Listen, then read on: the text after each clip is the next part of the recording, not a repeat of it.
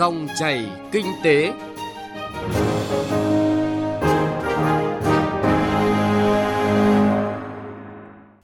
Biên tập viên Thu Trang xin kính chào quý vị và các bạn. Cảm ơn quý vị và các bạn đã đón nghe dòng chảy kinh tế phát sóng trên kênh Thời sự VV1 của Đài Tiếng Nói Việt Nam. Chương trình hôm nay, chúng tôi sẽ chuyển tới quý vị và các bạn những nội dung đáng chú ý sau. Hoàn thiện thể chế thúc đẩy kinh tế tư nhân doanh nghiệp ngoài nhà nước phát triển. Doanh nghiệp dệt may chủ động thích ứng trong tình hình mới. Marketing online giải pháp giúp doanh nghiệp phục hồi tăng trưởng sau đại dịch. Trước tiên, chúng tôi chuyển tới quý vị và các bạn những thông tin kinh tế đáng chú ý. Thưa quý vị và các bạn, dù được đánh giá là năm rất khó khăn cho xuất khẩu hàng hóa do dịch Covid-19, song hoạt động xuất khẩu của nước ta vẫn có nhiều điểm sáng. Dự báo năm nay xuất khẩu sẽ đạt khoảng 267 tỷ đô la Mỹ, xuất siêu 7 tỷ đô la Mỹ. Bộ Công Thương sẽ tiếp tục nghiên cứu, đề xuất và có các biện pháp quyết liệt hơn trong khai thác tiếp cận các thị trường trọng điểm, tập trung rà soát thủ tục hành chính về xuất nhập khẩu nhằm thúc đẩy xuất khẩu, tạo thuận lợi và hỗ trợ hiệu quả cho các doanh nghiệp. Số liệu từ Tổng cục Thống kê cho thấy trong tháng 10 tình hình đăng ký doanh nghiệp có sự khởi sắc so với tháng 9. Số doanh nghiệp đăng ký thành lập mới tăng 18,4% và các doanh nghiệp hoạt động trở lại cũng tăng 10,4%. Tính chung 10 tháng cả nước có gần 111.200 doanh nghiệp thành lập và giảm 2,9% so với cùng kỳ năm ngoái. Trong bối cảnh tác động của dịch COVID-19 cộng thêm những áp lực cạnh tranh từ thị trường, số doanh nghiệp tạm ngừng kinh doanh có thời hạn, ngừng hoạt động chờ làm thủ tục giải thể và hoàn tất thủ tục giải thể trong 10 tháng năm nay đã lên tới 85.600 doanh nghiệp, tăng 15,1% so với cùng kỳ năm ngoái. Trước tình hình mưa lũ phức tạp ở một số tỉnh miền Trung, Bộ Công Thương đã chỉ đạo Sở Công Thương các tỉnh miền Trung triển khai thực hiện theo kế hoạch và phương án cung ứng dự trữ hàng hóa thiết yếu, đặc biệt chú trọng công tác dự trữ tại chỗ để ổn định thị trường, không để xảy ra tình trạng mất cân đối cung cầu, gây tăng giá hàng hóa đột biến. Hiện nay, Sở Công Thương tại các địa phương đã tổ chức hình thành các điểm cung ứng hàng hóa thiết yếu và bán hàng bình ổn giá tại các khu vực trung tâm, huyện, thị xã, thành phố. Tổng cục Đường bộ Việt Nam vừa công khai về doanh số thu phí và lưu lượng của 62 dự án BOT giao thông trong quý 3 năm nay. Theo đó, trong quý 3 vừa qua, các trạm thu phí BOT đã thu được hơn 3.100 tỷ đồng, bình quân mỗi tháng thu hơn 1.000 tỷ đồng tiền phí xe qua trạm. Lưu lượng xe đạt hơn 63 triệu lượt phương tiện. Theo các chuyên gia, trước làn sóng đầu tư mới, bất động sản công nghiệp được dự báo sẽ còn phát triển mạnh mẽ hơn nữa trong thời gian tới. Triển vọng phục hồi kinh tế tích cực, tốc độ tăng trưởng kinh tế đứng thứ hai trong khu vực châu Á Thái Bình Dương, tham gia các hiệp định thương mại song phương và đa phương, Việt Nam đang là điểm sáng thu hút vốn đầu tư nước ngoài. Đây là những yếu tố sẽ giúp bất động sản công nghiệp được dự báo còn phát triển mạnh mẽ hơn trong thời gian tới. Thưa quý vị và các bạn, doanh nghiệp tư nhân đã khẳng định được vai trò vị trí trong xây dựng và thực hiện chiến lược. Tuy nhiên để phát huy được vai trò của khu vực doanh nghiệp tư nhân trong xây dựng và thực hiện chiến lược phát triển kinh tế xã hội giai đoạn 2021 đến năm 2030, nhà nước cần tạo lập môi trường cạnh tranh công bằng và bình đẳng. Đây là nhận định của các chuyên gia kinh tế tại hội thảo quan điểm, mục tiêu, các đột phá chiến lược và định hướng phát triển khu vực kinh tế tư nhân, doanh nghiệp ngoài nhà nước trong thời kỳ chiến lược 2021 đến năm 2030 do Viện Chiến lược Phát triển Bộ Kế hoạch và Đầu tư phối hợp với chương trình phát triển Liên Hợp Quốc UNDP tại Việt Nam tổ chức. Phóng viên Đài tiếng nói Việt Nam thông tin.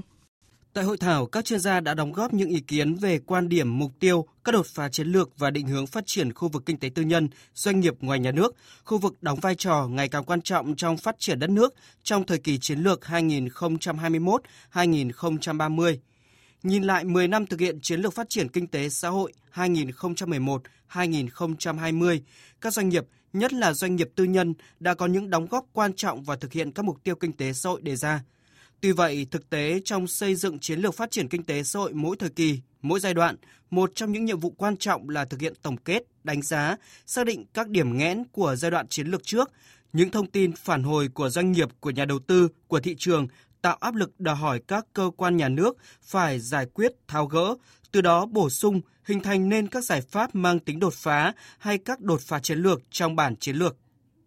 Tiến sĩ Nguyễn Thị Luyến, Viện Nghiên cứu Quản lý Kinh tế Trung ương nhận định, doanh nghiệp tư nhân cùng với khu vực doanh nghiệp nói chung đã khẳng định được vai trò, vị trí trong xây dựng và thực hiện chiến lược. Tuy vậy, vẫn còn những vấn đề cần phải đặt ra đối với doanh nghiệp tư nhân. Hiện nay, đóng góp của doanh nghiệp tư nhân vào GDP rất hạn chế, hiệu quả hoạt động của doanh nghiệp tư nhân chưa cao. Các chỉ số tỷ suất lợi nhuận trước thuế của doanh nghiệp tư nhân đều thấp hơn nhiều so với mức chung của toàn khu vực doanh nghiệp, của doanh nghiệp nhà nước và doanh nghiệp FDI. Do vậy, để phát huy được vai trò của khu vực doanh nghiệp, đặc biệt là doanh nghiệp tư nhân trong xây dựng và thực hiện chiến lược, theo tiến sĩ Nguyễn Thị Luyến, trong thời gian tới, cần phải tạo mọi điều kiện cho khu vực doanh nghiệp này phát triển, hình thành những doanh nghiệp, tập đoàn kinh tế tư nhân lớn. Với cái mục tiêu là phát triển cái khu vực kinh tế tư nhân trở thành một động lực của nền kinh tế thì phải xác định là cái doanh nghiệp tư nhân phải trở thành xương sống chứ không phải phụ thuộc vào cái hộ kinh doanh nhỏ lẻ mà làm thế nào để các cái doanh nghiệp các cái nhỏ phải phát triển thì chúng ta thấy rằng là cái cơ chế chính sách làm thế nào để cho doanh nghiệp muốn lớn và lớn được là cái điều mà rất là quan trọng và các cái cơ chế chính sách hiện nay là chúng ta đang ờ, tập trung hỗ trợ các doanh nghiệp nhỏ và vừa. Thì theo tôi nghĩ rằng là cần có những cái điều chỉnh chính sách hướng vào cái việc tạo điều kiện thuận lợi cho Việt Nam có những cái doanh nghiệp lớn quản trị tốt. Bên cạnh cái việc là quan tâm tới khu vực doanh nghiệp nhỏ và vừa. Và cái nữa là có những cái khung pháp luật để đào thải những doanh nghiệp yếu kém. Theo chuyên gia kinh tế Phạm Chi Lan, doanh nghiệp tư nhân thường được coi là có năng suất lao động cao hơn doanh nghiệp nhà nước, nhưng ở nước ta, khu vực ngoài nhà nước thường có năng suất thấp. Điều này chủ yếu do quy mô của doanh nghiệp tư nhân quá nhỏ, đặc biệt với các hộ gia đình chiếm tới 90% khu vực này và phần lớn chỉ tham gia các hoạt động đơn giản như sản xuất các sản phẩm truyền thống – Chuyên gia kinh tế Phạm Chi Lan nhận định, để khu vực kinh tế tư nhân có thể trở thành một động lực quan trọng của nền kinh tế, có rất nhiều việc phải làm từ cả phía nhà nước và phía doanh nghiệp. Để khu vực kinh tế tư nhân thực sự trở thành động lực quan trọng thì nhà nước sẽ phải làm một số việc để cho họ thực hiện được điều đó. Và về phía doanh nghiệp, họ cũng sẽ phải làm những việc để họ có thể trở thành động lực quan trọng được. Thì tôi nghĩ điều đầu tiên nhà nước phải làm là tạo lập một môi trường kinh doanh thực sự bình đẳng, lành mạnh. Thì môi trường cạnh tranh thực sự bình đẳng, lành mạnh không chỉ giúp cho khu vực kinh tế tư nhân không thôi, mà còn giúp cho cái sự phát triển toàn diện của nền kinh tế đất nước ta và muốn để có môi trường cạnh tranh bình đẳng thực sự thì có hai vấn đề chính là tăng cường các thể chế thị trường và tự do hóa các thị trường nhân tố để thúc đẩy kinh tế tư nhân và các doanh nghiệp ngoài nhà nước phát triển, các chuyên gia cho rằng cần tập trung cải cách quyết liệt, hiệu quả thủ tục hành chính, bãi bỏ các rào cản hạn chế quyền tự do kinh doanh, cải thiện và nâng cao chất lượng môi trường kinh doanh, bảo đảm cạnh tranh lành mạnh, bình đẳng, minh bạch. Thưa quý vị và các bạn, vai trò của khu vực doanh nghiệp, đặc biệt là doanh nghiệp tư nhân trong xây dựng và thực hiện chiến lược phát triển kinh tế xã hội giai đoạn 2021 đến năm 2030 đã được thể hiện rõ. Tuy nhiên vẫn còn nhiều vấn đề đặt ra đối với khu vực doanh nghiệp tư nhân. Để hiện thực hóa các mục tiêu của chiến lược, đặc biệt là xây dựng nền kinh tế độc lập, tự chủ, tự cường, cần thúc đẩy khu vực doanh nghiệp phát triển mạnh mẽ hơn nữa, đặc biệt là khu vực doanh nghiệp tư nhân.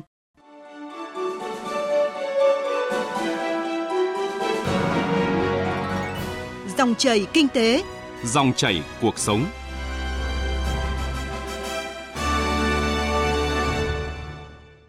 Thưa quý vị và các bạn, do tác động của dịch COVID-19, nhiều doanh nghiệp trong đó có ngành dệt may đang gặp rất nhiều khó khăn, nhất là khi thị trường có nhiều biến động với nhu cầu giảm mạnh. Trong bối cảnh đó, nhiều doanh nghiệp dệt may đã chủ động triển khai các giải pháp duy trì hoạt động sản xuất kinh doanh, ghi nhận của phóng viên Bá Toàn. Tác động của dịch COVID-19 đã khiến cho ngành dệt may chịu nhiều thiệt hại, tình hình sản xuất xuất khẩu của ngành vẫn gặp khó khăn.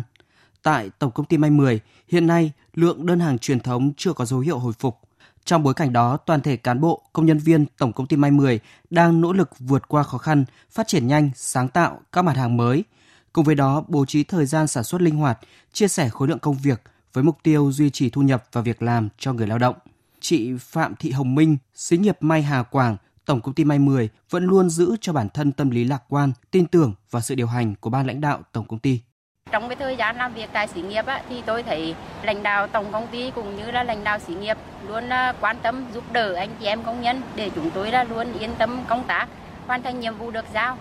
Và trong cái thời gian vừa qua thì do cái đại dịch Covid-19 nên là ảnh hưởng trực tiếp đến cái công an việc làm của anh chị em công nhân. Nhưng mà bên cạnh đó thì lãnh đạo tổng công ty cũng như là lãnh đạo xí nghiệp luôn là cố gắng duy trì các cái mặt hàng để anh chị em công nhân có là khi công an việc làm ổn định. Chị Nguyễn Lam Giang, nhân viên phòng thị trường, Tổng công ty May 10 chia sẻ, hầu hết người lao động đều đã gắn bó với doanh nghiệp nên trong giai đoạn khó khăn này vẫn luôn cố gắng hoàn thành tốt công việc, đem lại hiệu suất lao động cao hơn, chung tay cùng doanh nghiệp vượt qua khó khăn. Thật ra là cũng khá là may mắn và nhanh nhạy khi mà từ cơ quan điều hành cho đến lãnh đạo phụ trách của đơn vị chúng tôi cũng đã chuyển đổi cái mặt hàng rất là nhanh. Có những đơn hàng chúng tôi chỉ nhận trong vòng 3 ngày và phải làm tất cả mọi thứ. Và vì cái nhu cầu nó nhanh như vậy, cái giao dịch nó cũng nhanh, có thể chốt luôn trong đêm khi mà làm cùng với cả các cái khách hàng mà họ ở châu Âu hoặc ở Mỹ họ lệch múi giờ với mình ấy thì chúng tôi cũng sẵn sàng là mang máy tính hoặc là sử dụng điện thoại này để có thể gọi điện hoặc là email hoặc trao đổi với khách ừ, chuyển mình được nhanh như thế là đó là một sự cố gắng nỗ lực của cả tập thể của cả công ty và cá nhân mỗi người cũng đều rất cố gắng để hoàn thành được những cái việc đấy. Một vấn đề lớn đặt ra cho các doanh nghiệp dệt may là vừa phải ổn định sản xuất, vừa phải tìm cách giữ chân người lao động.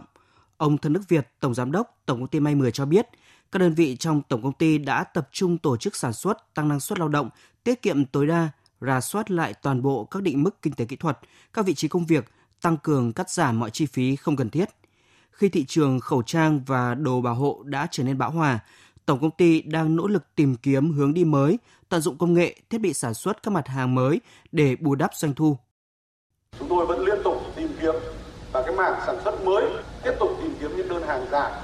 Hiện nay phải tăng cường để làm ra những cái sản phẩm hoặc những cái đơn hàng hoặc những cái yếu tố về điều kiện giao hàng điều kiện chất lượng sản phẩm điều kiện số lượng nhỏ là phải làm. Cái điều thứ hai hiện nay thì thời điểm tốt nhất tự đào tạo chính mình và công ty sẽ có những cái chương trình đào tạo là một trong những ngành có kim ngạch xuất khẩu cao, sử dụng nhiều lao động, ngành dệt may đang có những bước đi nhanh chóng kịp thời để thích ứng, vượt qua khó khăn. Hiện nay các doanh nghiệp cũng đã nhanh chóng tìm hướng xuất khẩu sang các thị trường mới, cân nhắc việc nhận thêm các đơn hàng mới và sản xuất sản phẩm mang giá trị thẳng dư cao hơn. Bên cạnh đó, doanh nghiệp cũng chuyển hướng vào một số thị trường ngách. Đây không chỉ giúp doanh nghiệp giải quyết được vấn đề doanh thu mà còn tạo được công an việc làm cho người lao động. Ông Lê Tiến Trường, Chủ tịch Hội đồng Quản trị Tập đoàn Dệt may Việt Nam chia sẻ, điều quan trọng và thành công lớn nhất trong những tháng vừa qua đó là toàn hệ thống vẫn duy trì được việc làm cho người lao động – dù thời gian làm việc và thu nhập có giảm. Thực tế vừa qua, tổ chức sản xuất những mặt hàng mà chúng ta chưa từng sản xuất, khẩu trang phòng dịch, khẩu trang y tế, bộ quần áo y tế cho bác sĩ, cho bệnh nhân, không chỉ phục vụ nhu cầu chống dịch trong xã hội cũng góp phần giảm bớt khó khăn do việc hoãn, dừng, hủy đơn hàng. Thời điểm khó khăn cũng là thời điểm cần có sự sáng tạo, tiết kiệm mọi chi phí, sản xuất tốt hơn, năng suất cao hơn, chất lượng tốt hơn. Dù giờ làm, thời gian làm việc số lượng công việc có thể ít đi. Vâng thưa quý vị, mặc dù gặp nhiều khó khăn nhưng với sự đồng hành gắn bó và chia sẻ của người lao động cùng với các giải pháp và quyết tâm của doanh nghiệp, các doanh nghiệp dệt may sẽ trụ vững và đón nhận những cơ hội mới để có thể tái khởi động sản xuất. Quý vị và các bạn đang nghe chương trình Dòng chảy kinh tế phát trên kênh Thời sự VV1 của Đài Tiếng nói Việt Nam. Tiếp theo là thời gian của kinh tế số.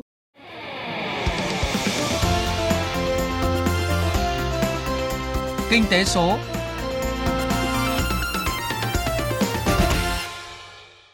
Thưa quý vị và các bạn, ở bất kỳ giai đoạn nào của nền kinh tế, tiếp thị và phát triển thương hiệu sản phẩm cũng là một trong những chiến lược kinh doanh.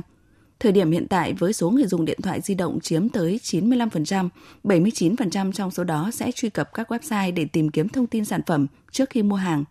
Các chuyên gia khẳng định chiến lược quảng bá thông minh nhất của mọi nhãn hàng phải là quảng bá và tiếp thị trực tuyến hay là marketing online. Đây cũng cần được coi là giải pháp giúp phục hồi tăng trưởng cho nhiều doanh nghiệp – sau tác động tiêu cực nặng nề từ đại dịch. Phóng viên Đài Tiếng nói Việt Nam thông tin chi tiết trong chuyên mục Kinh tế số hôm nay. Mời quý vị và các bạn cùng nghe.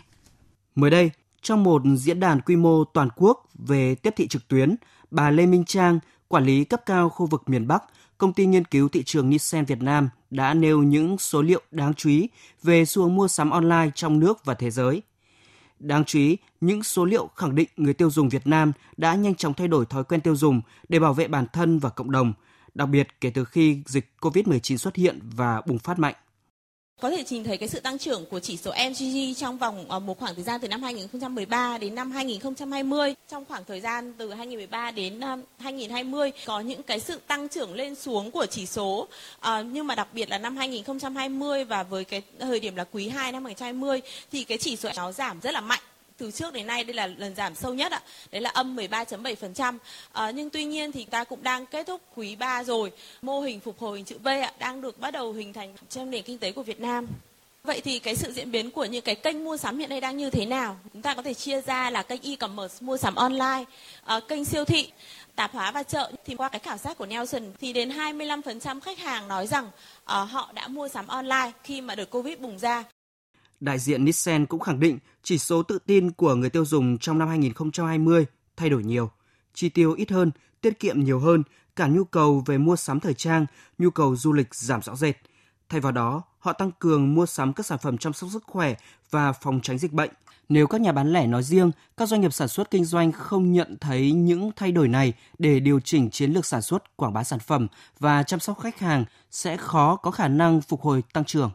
Đồng tình quan điểm này, ông Lại Tuấn Cường, giám đốc điều hành công ty Repulse Digital, đơn vị chuyên hỗ trợ các doanh nghiệp nhỏ và vừa chuyển đổi số và thực hiện tiếp thị trực tuyến nhấn mạnh – Giai đoạn mới sau khi chịu tác động của COVID-19 đòi hỏi các doanh nghiệp áp dụng những chiến lược mới để tồn tại và phát triển. Doanh nghiệp cần khai thác tối đa những lợi ích từ online marketing để tăng khách hàng, tăng doanh thu càng sớm càng tốt. Quan trọng phải là nhận thức nhạy bén, hành động khẩn trương của giới chủ doanh nghiệp. Ông Lại Tuấn Cường dẫn chứng.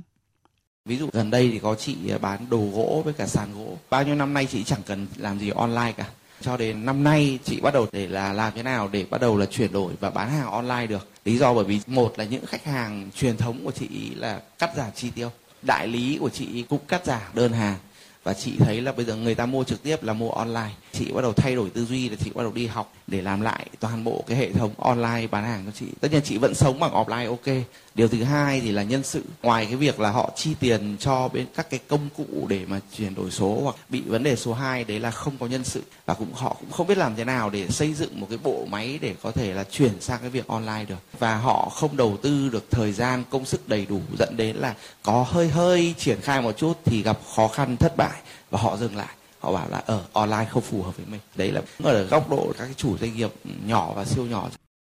Rõ ràng, nhu cầu của khách hàng ngày nay đa dạng và liên tục thay đổi. Khách hàng có quyền lực lớn đối với các thương hiệu, nhãn hàng. Hoạt động cá nhân hóa trải nghiệm, quảng cáo và khuyến mãi cần được coi là xu thế tất yếu để các cá nhân doanh nghiệp, đặc biệt là các cá nhân doanh nghiệp hoạt động trong lĩnh vực bán lẻ có thể gia tăng doanh số và tạo dựng lòng tin, thu hút khách hàng quay trở lại thường xuyên. Ông Hà Anh Tuấn, Giám đốc Công ty Cổ phần Truyền thông và Công nghệ Vinalink, Ủy viên Ban chấp hành Hiệp hội Thương mại Điện tử Việt Nam nhấn mạnh, bài toán đặt ra cho các doanh nhân, doanh nghiệp thời điểm này là nhanh nhạy tới đâu, mạnh dạn tới mức nào trong ứng dụng công nghệ số, tăng cường tiếp thị, quảng cáo sản phẩm nói chung, đặc biệt là phải tăng cường khả năng trải nghiệm sản phẩm cho khách hàng.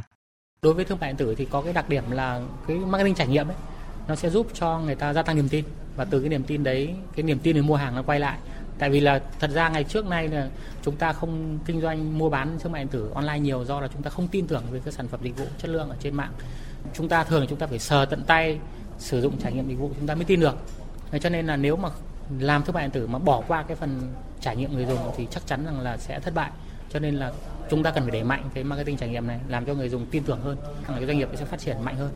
chỉ nêu một vài dẫn chứng như vậy để thấy các yếu tố cần có để giải bài toán tăng trưởng đột phá sau khi chịu tác động tiêu cực từ COVID-19, không chỉ là tập trung khai thác nguồn vốn đầu tư, cải thiện nguồn nhân lực hay liên kết kinh doanh. Đó cần là thay đổi tư duy và hành động, bắt buộc phải ứng dụng công nghệ trong tiếp thị quảng bá sản phẩm.